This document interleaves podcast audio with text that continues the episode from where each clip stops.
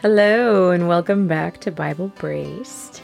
It's been a little bit, I feel like. It has. Well, we've had some interesting changes, how the turns have tabled, because we had a interview episode with Darcy, and then we had Righteousness Part 1. And then we had kind of a gap week again after that where we just basically prayed through a psalm and just kind of focused on thankfulness and what the Lord had done and just reflecting on those things. And then we had a gap week last week because I was sick, so I apologize for that. We forgive you, but Thank please you. don't do it again. I will try my best not to. I don't enjoy it. We know you get sick on purpose. oh man, sometimes I'm like, man, it's kind of a bummer that when we're sick, we just don't have something happen, you know, on the show. And then it's like, well, you know, we're two regular people and this is not our full time job. So I'm sure everyone understands. But at the same time, we like to be consistent for those of you that listen every week because I know several of you do. And hopefully you had a good time last week, a little break to just be able to maybe go back and listen to other episodes that you hadn't had a chance to, or just to spend time with other podcasts or just more time in the Word. So hopefully that was a blessing to you. Hopefully a break from us was a blessing.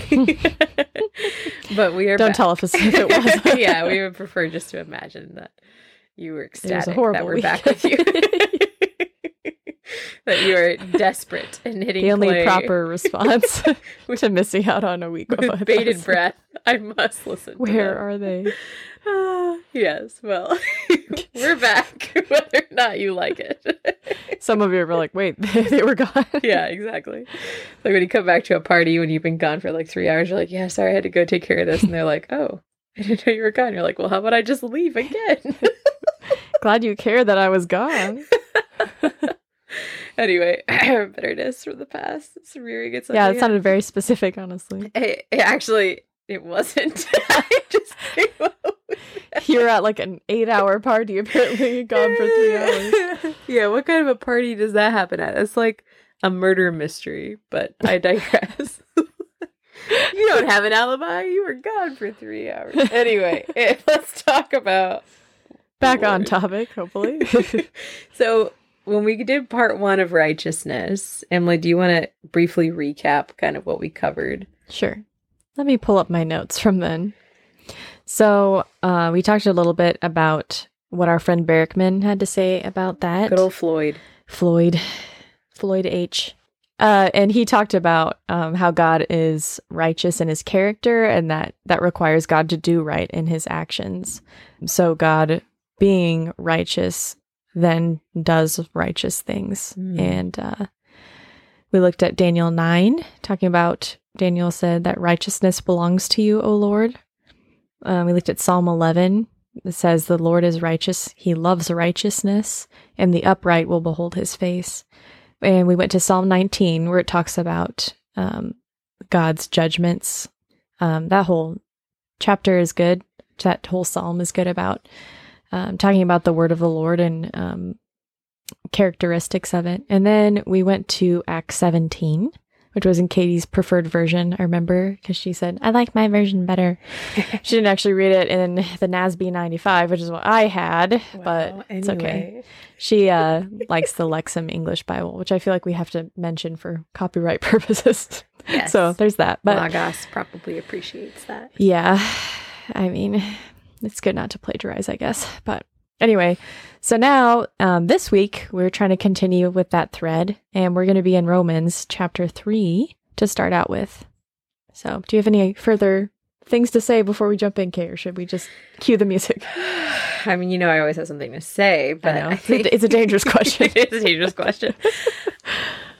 I feel like with righteousness, um, it's just not an attribute that we like to really dwell on because it's so far apart from where we are at. You know what I mean? Like if Well, if I feel like we also don't get it really. So I think we kind of probably a understand large part of it, Like, oh. God is righteous, moving on, kind of Yeah, thing. yeah, But continue sure. with your thought. Sorry. You know, I'm in a fragile state right now. I'm very easily derailed, so don't derail me. I'll just keep going for miles. Um, I think, I think that one of the reasons why righteousness doesn't really doesn't really compute, I guess, for me personally, is I think somehow like holiness is not as difficult to swallow, but righteousness seems more difficult. I feel like I am just so much more aware of my sin and of the gulf between God and myself when I consider his righteousness, the fact that everything he does is right. Hmm. The fact that you know, justice, I feel like, is kind of intertwined with this idea of righteousness, that he must act in a in a right way. And holiness has those connotations also. But I do think that righteousness and focusing on it, it just really, if we are really understanding it appropriately in light of our own humanity and in light of our own sinful natures, it can be a little discouraging, really, to think, to contemplate God's righteousness and to think through okay, if this is true about him, how can I have a relationship with this God? And I think that what we have to apply along with righteousness is a full understanding of the sacrifice of Jesus and that it was completely and totally adequate to replace our sins, right? To to give us right standing with God. It mm-hmm. was completely perfect and he lived a completely perfect life. And then his death for us and his resurrection from the dead signified that that sacrifice was complete. There was nothing that needed to be added to that.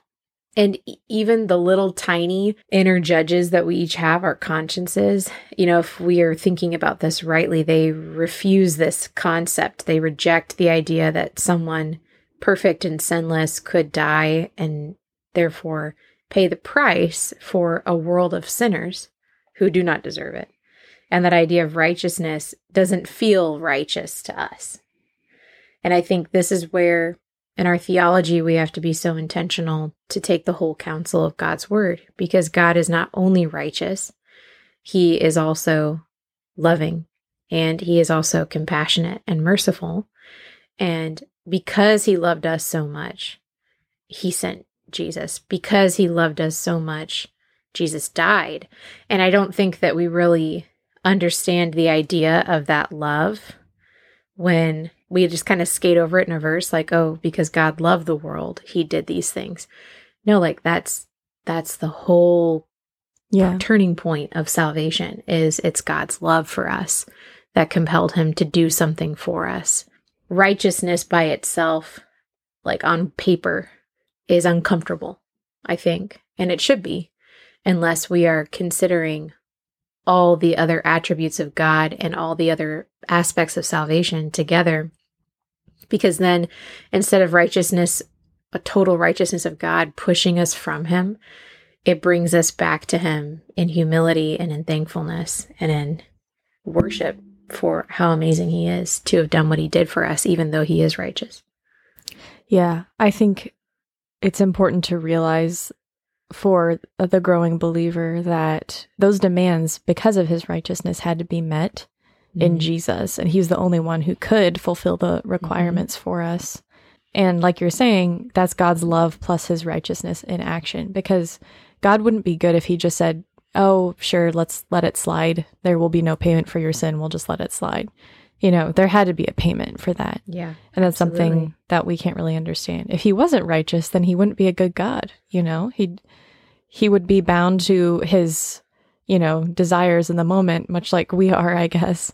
And we don't really understand what that would look like. And we don't understand God as it is, but it isn't it is important to know that God doesn't sacrifice his holiness or righteousness to love us, but yeah. he he loves us and satisfies the demands um, that must be paid for because of us. And we'll look into this in soteriology, you know, in 10 years, whenever we get to that at the rate in we're the going. millennium. yeah. You guys are just going to have to hang out with us Sorry. for eternity.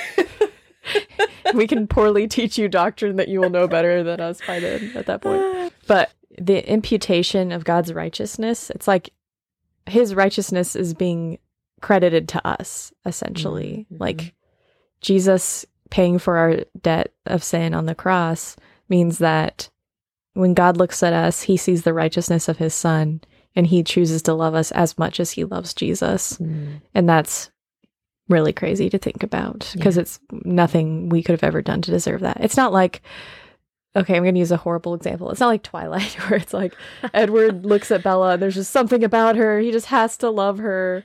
Like, oh my word, I can't read her mind, therefore I love her. you know, it's not like it Wow, was what a throwback. I know. It's not something like that. It's not like, oh, God is just so taken with us because we're just so special and unique.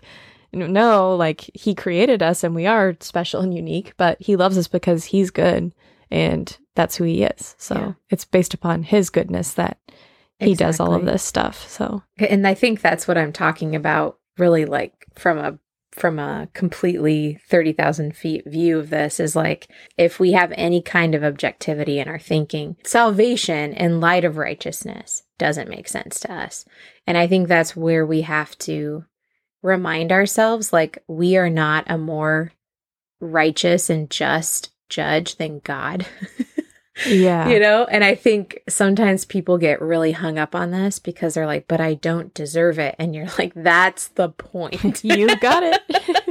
and i think that's where like we just have to remind ourselves that what god says in his word is true Mhm. and that ultimately he is the one who gets to decide if something is a full payment or not. He's the one that gets to decide if there is true propitiation.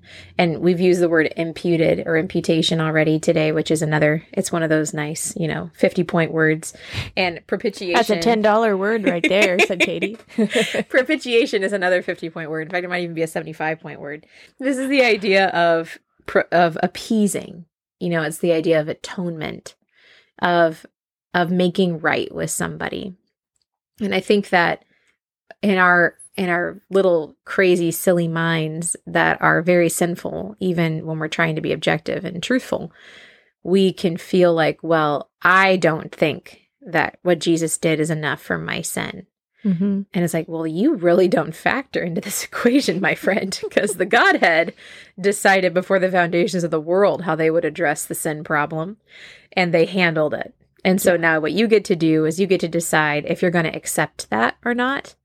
You don't get to decide if his sacrifice was enough. You don't get to decide if God loves us that much. He says he loves us that much. And I think sometimes when we feel like we are at our most pious and we feel as if we are understanding these things at a deeper level and we're really broken over our sin, that sometimes is when pride really takes over on our part and we feel as if we are in a place of judgment now to say, well, I don't think God could love me enough to cover etc. I don't think Jesus' sacrifice was enough to cover etc. I don't think this is fair. I just don't feel like God loves me. And so it sounds pious, but at the same time, like you have to really consider how proud that is, where you are now standing in judgment of what God has told us is true. And you are taking upon yourself the judge and jury aspect of this scenario. And you're saying, oh, well, I just don't think or I don't feel that this is appropriate. And guys, I have to say with love, what you think and feel does not matter. Okay? God decides what's true. And He decided, the Godhead decided before the foundation of the world. They completely righteously, God understands all variables. okay? And He thought it through. okay? And they came up with salvation. And this is what Jesus died for. And you are who Jesus died for.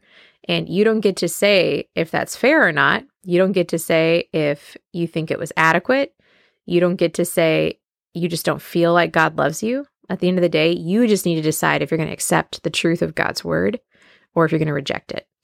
And I think sometimes even those of us who are believers who've accepted it, we get all tied up in theological knots when we start to really understand these concepts and we start to unpack them. And at the end of the day, God says it takes the faith of a child, right? Like he we, he wants us to trust him that he sorted it. and if you've accepted it from him, you can trust him for that. And so I do think that that's one of our struggles with really getting into righteousness in our flesh is that that cavern seems to widen out in front of us to just incredible proportions and we think there's no way I could jump that. There's no way God would want to jump that. And we have to go back to what God's word tells us is true. Mm-hmm. Yeah, that's true. God didn't say that sacrifice was enough to cover the sins of the world except for yours. So just keep that in mind. yeah, exactly. He knows you. He's he's known you before he created mankind. So don't yeah. worry about it. At the end of the day, are you going to believe what God says? You know, that's really what it boils down to. He doesn't lie, so why yep. would you believe him? exactly. Well, those are good thoughts to head into this study with. Um, I'll go ahead and read Romans 3, starting in verse 19. Get the music. go ahead. All right, verse 19. now we know that whatever the law says, it speaks to those who are under the law, so that every mouth may be closed and all the world may become accountable to God.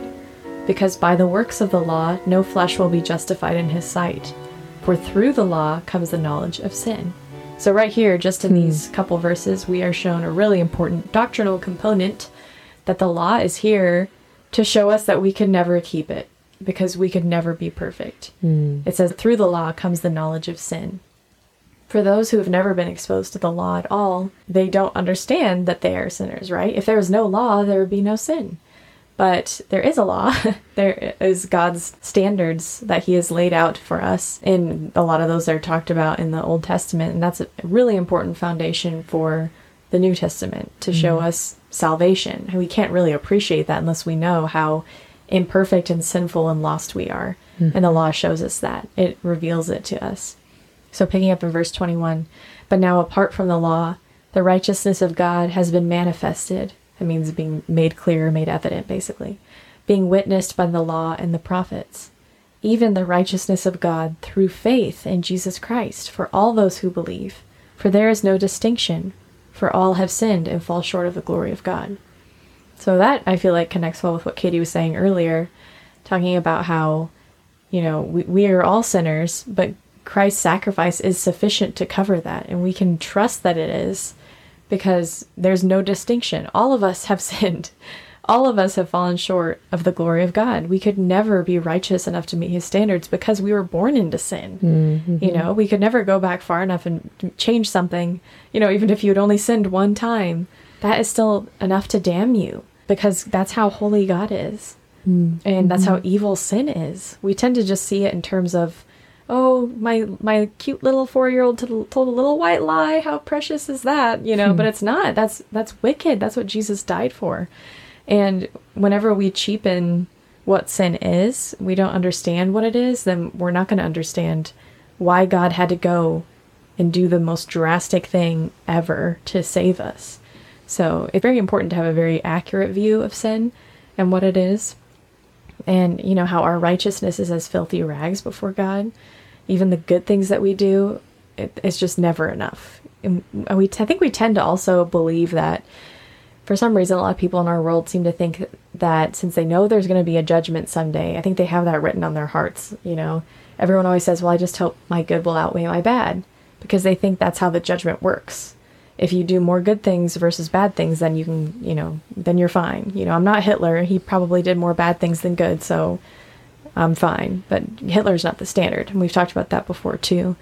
And that, and our good works could never ever erase the bad deeds that we've done. So it, our sin has to be paid for. And then in verse 21 it says, "But now apart from the law, the righteousness of God has been manifested." Again, being made clear, the righteousness of God was made clear, being witnessed by the law and the prophets, even the righteousness of God through faith in Jesus Christ for all those who believe. So, if you believe the gospel, if you've accepted the gospel and understood who you are and who God is and that Jesus is who he says he is, then God has made a promise to you that he will keep. He doesn't say, you know, clean up your act first, like some some religions and even some people who call themselves Christians say, clean up your act first and, and then God will love you. no, it's it's faith, right? It's it's the most simple thing. A child mm-hmm. could do it. Children do do it and kids often get it better than adults do mm-hmm. because they understand the simplicity of the gospel. God made it really simple so that we could accept and get saved. So there's no, you don't have to crawl across broken glass. You don't have to hurt yourself to get God's attention. He loves you and he wants you to be saved. So Yeah. th- this Romans is really important to understand the gospel. Martin Luther was reading Romans and he got saved just from reading it. And After devoting a lifetime to God's service, it was only after he read Romans that he actually understood Yeah. the gospel and he got was a saved. very religious man, and and it's so neat to see that that just turned his his life around. Seeing God's word, Hmm. um, God knows what He's talking about. And He knows what you need. And I love that this passage speaks to, in verse 22 specifically, that the righteousness of God, it's really being displayed through faith in Jesus Christ for all those who believe. And then it goes on to remind us that all have sinned and they fell short of his glory. And so, like, these things, there's tension here, right? Because that's what we were talking about earlier. The righteousness of God, how can that be displayed through us accepting what Jesus has done for us? Like, how does that make sense in light of the fact that we're all sinners and we've all fallen short of God's glory? And that's when, again, you have to understand that God, in weighing whether or not, you know, and weighing what was needed to take care of our sin and weighing what was appropriate as a substitute, Jesus' life was appropriate for that. And so mm-hmm. his righteousness is manifested through we as sinners accepting what Jesus has done for us. Mm-hmm. And it's just amazing. I mean, that it doesn't make sense again to our finite thinking. We have to really wrestle with that, but at the same time, we have to trust it. It's what God's word says. Yeah, exactly. I know. I tend to struggle with if something sounds too good to be true. Probably is because that's how our world is. We're a lot of skeptics over here. yeah. You know, this sounds great. This sounds perfect, but is it? You know, because this really does sound too good to be true. Why would a most holy, perfect, good, lovely, wonderful God sacrifice his beloved son for a bunch of rebellious, awful, dirty people who hated him, who were his enemies? Hmm. It does not make sense. You know, it sounds too good to be true, but it is true and it is wonderful and there's no catch. You know, we we definitely get the better end of the deal here, but it's just the beauty of believing God and taking him at his word. Um, and he changes your life. It's not just a blind faith that you have to swallow and hope is true. You can test it. And anyway, that's a, that's another conversation there. But you can trust God's word, and and it's very important to do that because you're going to be rudderless if you don't. hmm Absolutely. So moving on here, we're gonna jump ahead to First John. This is later on in the New Testament, and we're gonna read chapter two, verse one. This is a very important um, verse here in talking about believers and our sin. It says, "My little children, I am writing these things to you so that you may not sin. And if anyone sins." So, in other words, you're gonna sin. I hope you don't, but when you do, It doesn't even say but if anyone sins. It says Yeah. and Yeah. if anyone sins. yeah, but he's not saying when you're saved, you will not sin anymore. That would be awesome. But it says, and if anyone sins, we have an advocate with the Father, Jesus Christ the righteous. So the advocate, Jesus, goes between the sinner and the sinless, and he is sinless himself. But he he advocates for you. He's not ready to stand in judgment and point fingers and say, "Well, look what she did. She messed up." You know, he has the heart to restore. And when you sin, if as a believer, when you sin and you fail, that should break your heart. You should care because that's what Jesus died for. You shouldn't be very cavalier about your sin because that is deadly serious. Um, but Jesus still, he still stands as our advocate. I've heard of the cross being pictured as Jesus's standing between earth and heaven, standing between us and the Father to be our advocate. He was hung there between earth and heaven for us. And then he has that role of connecting us to God the Father through his sacrifice and through how he advocates for us even today. And unfortunately, we give him probably a lot to have to advocate for us about because we are very sinful. But um, that's our comfort here.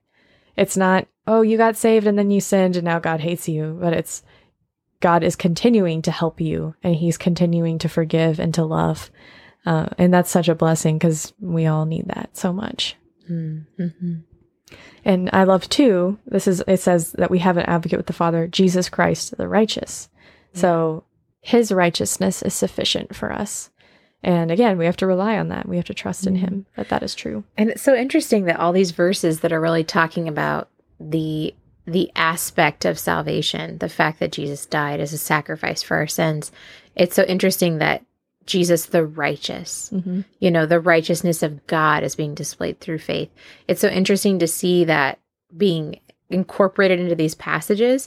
And if we weren't studying righteousness, honestly, I think we get kind of mind numb to these things and we just Mhm. read over them and we're just like, oh, yeah, it's like Jesus Christ. Like it's almost like it's his last name instead of really understanding what Christ means Mhm. and how that is a title for him. You know, I, I think that it's very similar in the situation where if we weren't studying righteousness, we wouldn't really be thinking of the fact that it says, we have an advocate with the Father, Jesus Christ, the righteous. Mm-hmm. Because, in light of what this is talking about, the fact that we should be trying really hard not to sin, right? We're not supposed to take it for granted that, oh, Jesus died for my sins, therefore I can just do whatever I want. Like, obviously, Paul talks about that. Like, should we then send more so that grace can abound all the more? And he's like, of course not. like, that's Yeah. the, that is the complete opposite point of salvation. And that is the Yeah. sign of someone who's not really saved, if that's your heart is that oh jesus died for me i can just live like the devil like no Yeah. but we're saved from our sin not saved to sin Even now, there are people who believe that. I've I've heard it before. Someone who thinks, "Oh, well, I'm saved, so it's under the blood. Yay, I can do what I want." That's that- a very dangerous sign that you do not get it and that you're not scripture saved. talks about that concept and that mindset a lot and it Yeah. talks about it very strongly that that is not of the spirit at least not of, of god so spiritual but it is earthly and demonic i think instead of Yeah. uh, you know, from God, and you have to try the spirits in those situations. But Scripture deals with that concept quite a bit. We're not going to talk about that fully in our in our podcast. But if you are struggling with that concept, or you know someone who is, Scripture speaks to that, and that is not the right mindset to have Mm. when He has died for that. And I want to encourage you to spend time in the Word with that if you struggle with that. But what is really interesting about these verses and this passage specifically in First John 2 is that a verse that came before this, First John 1 9, in the same letter John wrote to the church, talks about how if we confess our sins, that God is faithful and he's just to forgive us our sins and to cleanse us from all unrighteousness. And I think that verse is so significant because not only does it say he'll do it, Mhm. but it says is he's faithful to do it. It's not like he's going to stop one day. If you if this is the 87th time you've sinned in that way this month or this week or today, it's not like okay, I'm not going to be faithful to keep doing that cuz you've used up all your times, right? It, no, like he's faithful. He'll always come back and he's just. It is right for him to do that because of what Jesus has done. Mhm. And it says it will cleanse us from all of our unrighteousness. And that is such an important verse. And so I think we need to remember that when we're struggling with sin and when we're really broken over our sin is like we're supposed to confess it. We're supposed to repent of it. We're supposed to to care, right? That we are doing this when God has saved us from this. We are choosing the slave master instead of living a life of freedom. Hmm. But God is faithful and he's just to forgive us if we confess our sins and to cleanse us from all unrighteousness. And then that letter goes on in verse 2, we see kind of another aspect of that is that he if we are sinning, we have an advocate with the Father, Jesus Christ the righteous. And that's why we're able to be forgiven of our sins. And that's why the concept the world has about Jesus being a loving God so he can just forgive you and he's not going to like condemn you for choosing something that makes you happy because he loves you. Guys, God has to operate within his character, Yeah. right? We've talked about this in other podcast episodes. God cannot just arbitrarily forgive you for something, right? There has to have been a sacrifice that was worthy of that. Like he mm-hmm. he is just, he is righteous. These things all live together with him and he knows the proper way to live. He knows what is best for you. He knows what will bring about death in you when you're choosing things that are wrong. And that's why he gets to say, "No, you cannot have that. It is not good for you." And he gets to decide that his righteousness means what he does is right. What he decides is right. And he doesn't just change that because you feel like doing something wrong. Yeah. I think that's important too. Well, think about it in terms of love. If you love somebody, like say you're married to the most wonderful person in the world who loves you so much, who's always so faithful to forgive you whenever you do something wrong, do you then want to turn around and say, oh, good, I can cheat on him because he'll forgive me? Right, right. Like, well, no. How many people can I not. cheat on my husband with this yeah, week? would you? Why would you want to? if you love Yeah. him, why would you want to cheat on him? And that's Exactly. essentially what it is. Like, if you really love God, why would you want to fool around with stuff that He Yeah, hates and that absolutely. hurts Him and that He died for? You know, that's not love. And so, if that's your attitude, check that out. Why Mhm. don't you care? why Why don't you love what God loves and hate what He hates? It could be you're Mm-hmm. not saved. It could be He has not changed you because you've not gotten saved. So, it's, it's food for thought. Yeah. And we've been we've used this illustration before and it's a very basic illustration, but if your child just loves the taste of poison, you know, and they just crave it and they always want to sprinkle a little bit on their food or they want to pour a little bit in their drink, you as a loving parent are going to tell them no you cannot have that. That will kill you right? And they might say well i love it though and like why would it why if you're a loving parent why would you say i can't have something that i love and that makes me feel so good and it's like hey it doesn't matter how you feel. It doesn't matter what your perspective is as a child that doesn't understand. You are drinking poison. It will kill you. I will not change my view on this just because you like it. Okay? Mhm. and that is something that we have to get our minds wrapped around. We don't decide what's right, God does. So when he says that you should only be having sexual intimacy in a marriage relationship between a husband and a wife, a man and a woman, in that covenant, that's the only time sex gets to happen with God's blessing. That's what he created it for. God gets to decide what sex looks like. He created it. He gets to decide what's right and what's healthy and what will be of benefit to the two people involved in that. And he decides that. And we don't get to say, well, I like this sin. I like this relationship. I like this perspective or this thought life, or I like what I do on my computer. That doesn't matter what you like. You are drinking poison. God told you what is right and what is good and what is not sinful to participate in. And he gets to decide that because he's God. Mhm. And we could say that for hundreds of illustrations about things our culture are deciding what they think is good because of how they feel. And we have to get back to basics, you guys. God decides. He decides what's non poisonous, mm-hmm. right? And it's out of love for us that He sets those standards of rightness, of righteousness, and that we should allow Him to govern those areas of our lives. Yeah. And if you love and trust him, it should be no big deal to follow him in these areas too. Like it'll be hard, but he empowers you to do it. And it's so much easier to follow someone you love than someone you are apathetic about. so, Mhm. but I feel like this connects really well what we've been talking about with the next passage I had for us to read. And that's in Romans 6. So I'll start in verse 11. It says, Even so, consider yourselves to be dead to sin, but alive to God in Christ Jesus. So before, those of us who are unsaved, all of us, um, were dead in in our sins. But because of what Jesus has done, once we get saved, we are dead to sin. We're no longer dead in it, we're dead to it. So it's like Mm. just consider yourself cut off from that, separated, no going back. You shouldn't want to go back, you know? That's nasty. But now you are alive to God in Christ Jesus. And it says in verse 12, Therefore, because of this, do not let sin reign in your mortal body so that you obey its lusts. And do not go on presenting the members of your body, like I, when you think of members of your body, think about like different parts of your body, to sin. Um, do not go on presenting the members of your body to sin as instruments of unrighteousness. So, like the members of your body being tools for unrighteousness, you don't want that. But present yourselves to God as those alive from the dead, and your members as instruments of righteousness to God. So, then jumping down to verse 18, and having been freed from sin, you became slaves of righteousness. So he goes on, we are instruments of righteousness, but we're also slaves of righteousness. I am speaking in human terms because of the weakness of your flesh, he says. For just as you presented your members as slaves to impurity and to lawlessness, again, that's who we were before, we were slaves to something else, you know, so we're always going to be slaves to something um, in, when you think in those terms. And before it was impurity and lawlessness. Picking up again, resulting in further lawlessness. So now present your members as slaves to righteousness, resulting in sanctification. For when you were slaves of sin, you were free in regard to righteousness. Therefore, what benefit were you then deriving from the things of which you are now ashamed? What did that give you? you know, when you were a slave to Mm. sin, what benefit did you get? What good did that do you? It, nothing, right? Like it, it was just condemning you further.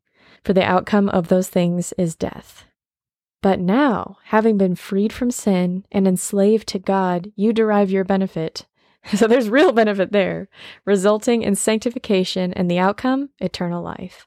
Hmm. Isn't that beautiful? It's just What a, picture. crescendo it builds. I know. that. It's like, what did all of that former lifestyle get you? You were a slave to these things. Mm. You loved pursuing those things, and that was all you could do. You know, you couldn't say, no, I'm going to pursue righteousness in my own strength because there's nothing in you that could accomplish that. It had to be God. Mm. And that just all it did was earn you more and more death in hell. This is Um, all from Romans 6, too. So, like, go sit in this passage, you know, consider these things, ponder them, like, listen to it on the Bible app or on YouTube. You can always find free audio Bibles online, they're all over the place. Have it on instant replay while you're doing the dishes and just Mhm. keep thinking about these words and let them wash over you and penetrate and be something that you are really understanding fully. Because I tell you what, this is revolutionary to how we consider our life in Christ. mhm. It's revolutionary to how we decide on every aspect, every decision we make. Are we enslaving ourselves again to the unrighteous life that we have been freed from? Or are we enslaving ourselves to God, being free from sin, Hmm. resulting in our sanctification? You know, this is this is really important. Yeah. this is where it all really hits the road in practice. it matters what you do, you know? Yeah. So again, like this is another conversation, but these things connect. In James, right, it talks about faith without works is dead. So we do these things out of the faith, the foundation that we have in Jesus. He's the foundation. There's nothing we can do to destroy that. But God does want to reward you for the good you, that you do built upon that foundation. So your salvation is taken care of. There's nothing you can add to that. But what house are you building on top of that foundation of salvation? Are you just building worldly pleasure, you know, focusing entirely on what you want to do with the day? That's that's wood, hay, and stubble. So you're gonna get your reward in what you have today. Like, you know, if if that's what you want, then that's the reward you get, and you're not gonna enjoy that for eternity. But if instead you say, God, I want you to use my life for you. I want to do things that matter for eternity. And then you make choices based upon that. He rewards that and he calls those works gold, silver, and precious stones. And that's building a good building on top of the foundation of Jesus Christ. And that's going to last. So think about it in those terms. We're just here for just a little bit of time. And our life is so short and it's amazing. I'm pretty young, but I'm I'm already amazed at how fast life passes you by Mm. um, and it just picks up. It, it keeps going faster and faster as you get older. So use your time for the Lord, and you'll you'll never regret it. You'll never look back and say, "Man, really wish I'd lived for myself more and less for the Lord." you know, no one's ever going to say that. Wow. we should take advantage of being on earth to sin. I know. Um, and and God does have happy things for you in life too. It's not like He's like, "Oh, I love when you're sad." And You know? so like he delights to give us good gifts. Yeah. like d- think about that. He delights. Like he's not ke- holding out on you. Again, he's a good like, father. He's trying to keep you from drinking poison so you can have a full and vibrant, healthy life. Like it's not like, oh, I want to keep these things from them. Like Mhm. I, I think that's so important. And I have to tell you, frankly, um, sometimes when we are encouraging people to choose righteousness instead of a sinful choice, we say things like, um, oh, God has something better for you. And then on the one hand, like, yes, like God absolutely has something better for you, right? But sometimes we're like, oh, this job is going to take you out of church. This job is going to not encourage your spiritual growth. Like it's it's encouraging you to be around a sinful lifestyle or whatever. It's like, oh, if you don't take this job, God has something better for you. You're going to have a job with more money. You know, it's going to be a better situation, all this different stuff. And it's like, well, maybe not. Like maybe Yeah. God wants you to live in a quieter way. You know, maybe God wants you to make less money. Maybe God wants you to prioritize your spiritual life over the amount of money that you're making, your financial life, right? Um, trusting God for your daily bread doesn't mean like if you make the right choice when it comes to your spiritual growth and you choose a job that will allow you to be in God's house whenever the doors are open and is going to be functional for you to be able to still have free time and time to invest in local church and time to invest in relationships. That doesn't mean that God's going to give you something that's like $120 an hour and everything is going to be great, right? Sometimes we sacrifice for what is better for us, right? And the same token, like choosing not to be in a relationship with somebody who doesn't love the Lord or isn't encouraging your spiritual growth or whatever, or is tempting you to sin in your relationship with them. Saying, I'm not going to be in this relationship anymore, it doesn't mean that God has, you know, Prince Charming waiting around the corner for you, right? Sometimes God wants you to live a life devoted to Him in your singleness. And He is going to be everything you need in that season of singleness if that season lasts for years or if it lasts your whole lifetime, right? So, like, we have to be careful how we encourage and admonish one another that we're not saying things that God doesn't say. On the one hand, yes, He absolutely has better for you because doing things God's way and being in fellowship with the Lord is always going to be the best case scenario. It's always going to be better than living life your way and choosing the things that feel good in the moment, right?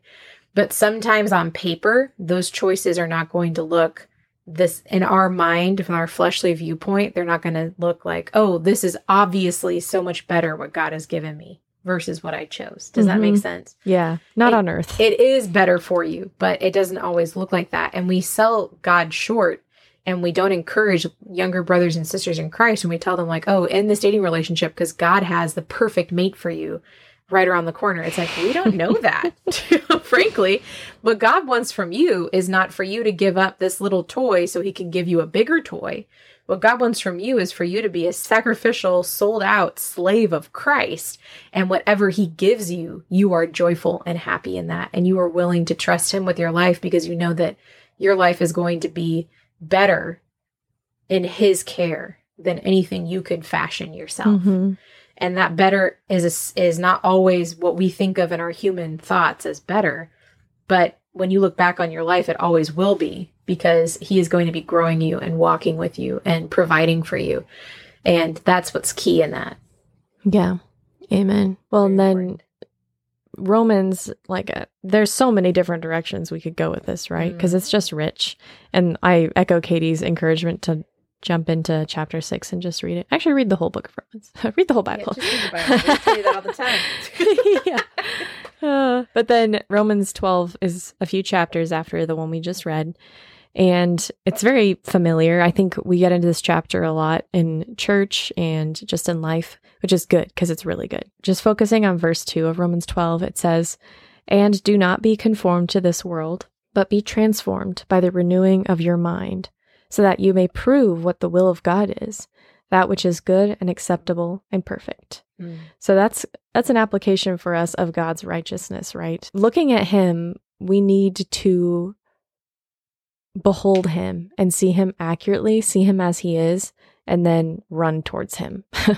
um, and it says, don't be conformed to this world. How do we be conformed to the world?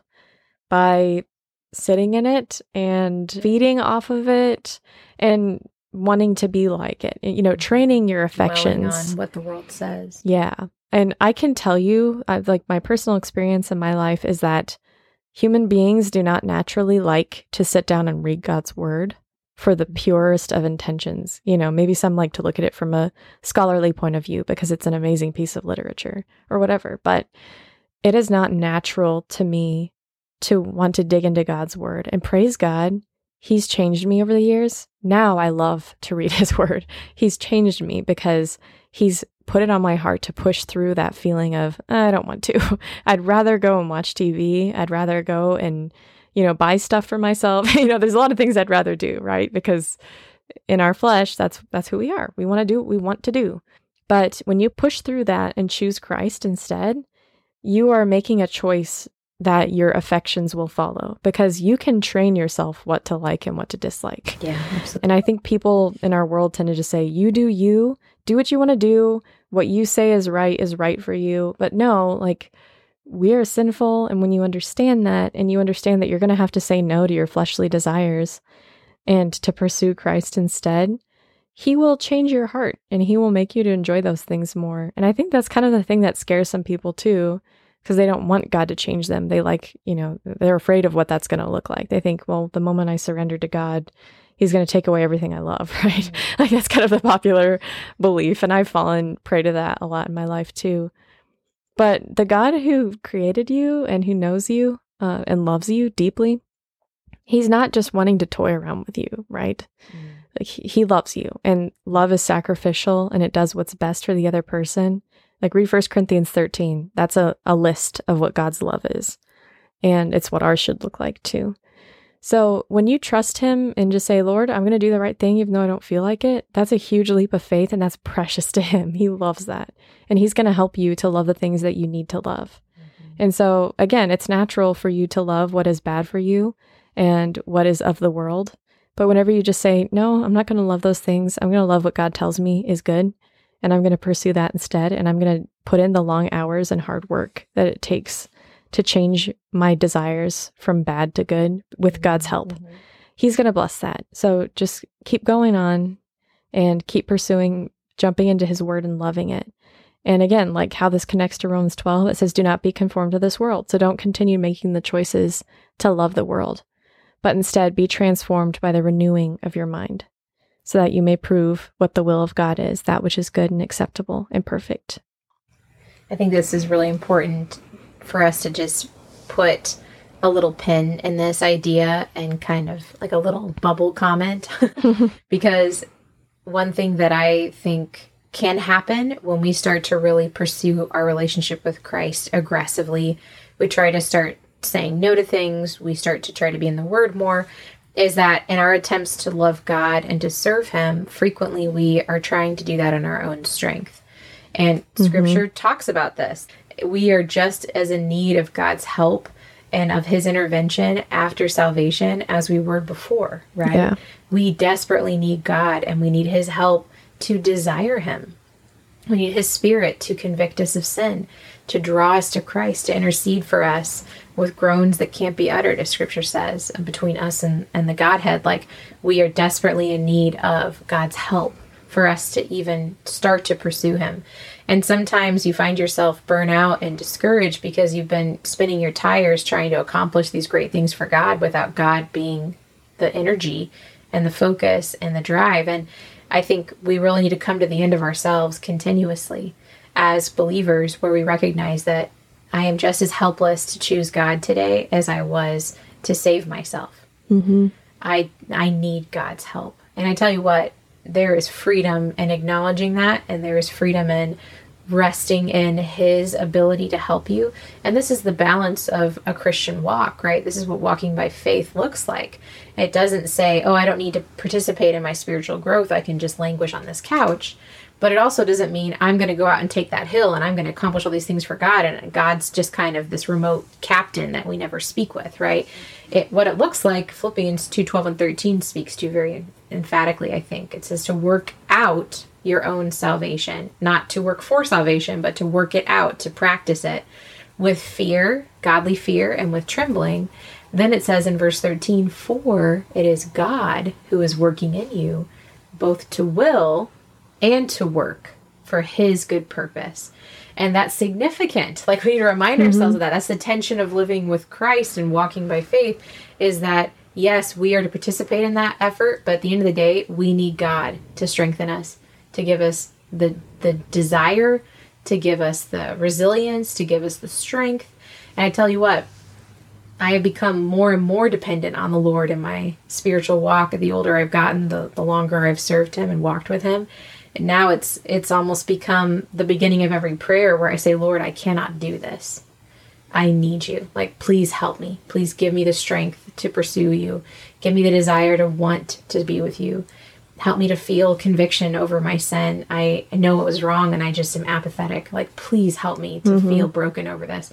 Like, beg God to do that work and trust Him for it and then keep pursuing Him, even if the times he's going to tell you to wait or he's going to tell you no or whatever but continue to do what you need to do but recognize at the end of the day that it is god's work in your life that you are relying on and that is something that sometimes we leave at the cross and we feel like okay god did all this but now i have to figure this out on my own it's like no Yeah. like you you still need him desperately like jump on his back because you cannot make this happen on your own yeah. And he wants you to do that. He's not bothered by you. exactly he loves you. You're you're his child. And this is cool because Katie is talking about something that plays really well. This is all connecting really well. Praise the Lord. almost like it's in the bible I know, crazy. Um, with John 15, that's the last passage I have for us to talk about today. And it's verses 4 and 5. This is Jesus talking. And he says, Abide in me, and I in you. As the branch cannot bear fruit of itself unless it abides in the vine, so neither can you unless you abide in me. So that's what Katie's been talking about. Is like, you have to abide in Christ. Yeah. It's it says as the branch cannot bear fruit of itself. So like if you see a, a dead branch lying on the ground, it's not going to be actively bearing oh fruit. Oh my word, my yard is full of dead branches because I have so many. and how trees around my productive are they? They're not productive. They're not. They are such a pain. yeah, that should be a relief to you to hear because God is telling you be connected to me, your source of strength, and I will help mm-hmm. you with this. Like I will empower you to do what I'm calling you to do. God pays for what he orders. And it says in verse 5 I am the vine, you are the branches. He who abides in me and I in him, he bears much fruit. Oh, amen. Preach it. Yeah. we can't do anything apart from him. This is so important. And he's not telling us there. to. He's yeah, it's great because he's saying, I will give you what you need, and then you will bear a lot of fruit. And I I feel that stress and pressure when I'm not focusing on the fact that it's from him. Mm. He's the one that gives me the ability to do what he's called me to do. And I think a lot of times we are like, I am very Pharisaical on my own, unfortunately. It's just very easy for me to want to check all the right boxes so I know I did the right thing. But like, who's the focus there? It's me. Yeah. You know, God isn't the focus. I'm not focused on glorifying God. I just want to make sure all my, you know, boxes are checked so that I know that I've been righteous, you know, but that's not how it works. It's, I've got to draw from God's strength and abide in Him. What does that look like to abide in Him? It's like it's to sit and have fellowship with Him, get into His Word, drink it up. Don't just quickly read two verses and then call it good. You know, mm-hmm. drink in His Word, and maybe that will be two verses. You know, that's all you dive into today. But was that enough to give you what you need to dwell on the Lord that day? Maybe, but maybe sometimes you need to read, you know, a whole epistle, or you know, just sit in there longer and in more material and pray, really talk to God and seek to have his direction for your day. Abide in him. And he says he'll abide in you too. Yeah. I think it's really cool how this analogy of the plant, because this makes sense to us. Mhm. You know, we can see this as tangible. And the goal here is not just for it to be alive. I think that's interesting too. God Yeah. actually wants us to bear fruit, and He wants us to bear much fruit. We're not supposed to just be alive. We're not supposed to just make it to the end of our days. And well, at least we have eternal life because we are in the vine. It's like, well, He wants you to actually bear much fruit. Yeah. And a branch just laying there unconnected to the vine, it can't grow, it can't sustain its life, and it definitely can't then build out on that to bear fruit. You know, like that's ridiculous. Like the the essential vine is needed for every aspect of that. It's it's what pulls the nutrients out of the ground, out of the air, out of the sunlight, and it pulls that into nutrition and what is needed to grow that branch and to give it leaves and to give it fruit, etc. And I think that is so key here. Like at the end of the day, all we're supposed to really do is to tap into the source of life, and then as He is flowing through us, we will grow and we will bear much fruit. Hmm. His yoke is easy and his burden is light.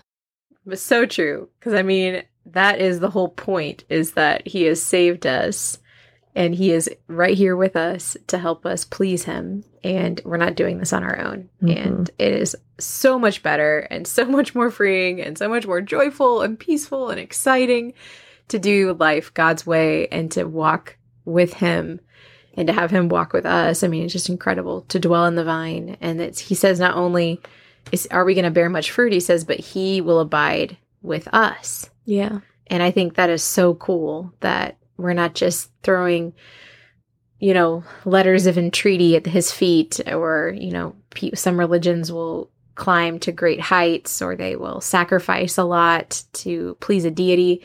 God says, like, hey, you abide with me, I'll abide with you. and you're going to bear much fruit. And then a reminder, like, because apart from me, you can do nothing. That's what mm-hmm. he told us. And so praise God for that. And then, oh, this has been such a sweet reminder for me just this week, having a conversation with a really good friend who's been struggling with this concept of trusting God for their sanctification and relying on him for that as well as you know how we already trust mm-hmm. him for salvation and it's just really neat to see these themes coming up in our podcast and just to reflect on how great God is and his righteousness and just to praise him for that together and to dwell on that together and just mm-hmm. is so encouraging Yeah, absolutely. So it's a conversation we could have every day, and it would be mm. equally encouraging. I feel like so we, it's just something we need to hear. Absolutely. I hope this has encouraged you guys and been just a nice little shot in the arm or a punch in the face. Whatever you need today. Uh, Sometimes both. or a slap, whatever you needed today. oh, but we love you guys and thank you for listening in, for walking with us through this journey of getting to know God better, getting to understand what this means for our lives practically. And uh, it's just been sweet time in the Word. So, love you guys, Love you guys, we'll catch you again next time, whenever that may be. whether you like it or not. Bye. Bye.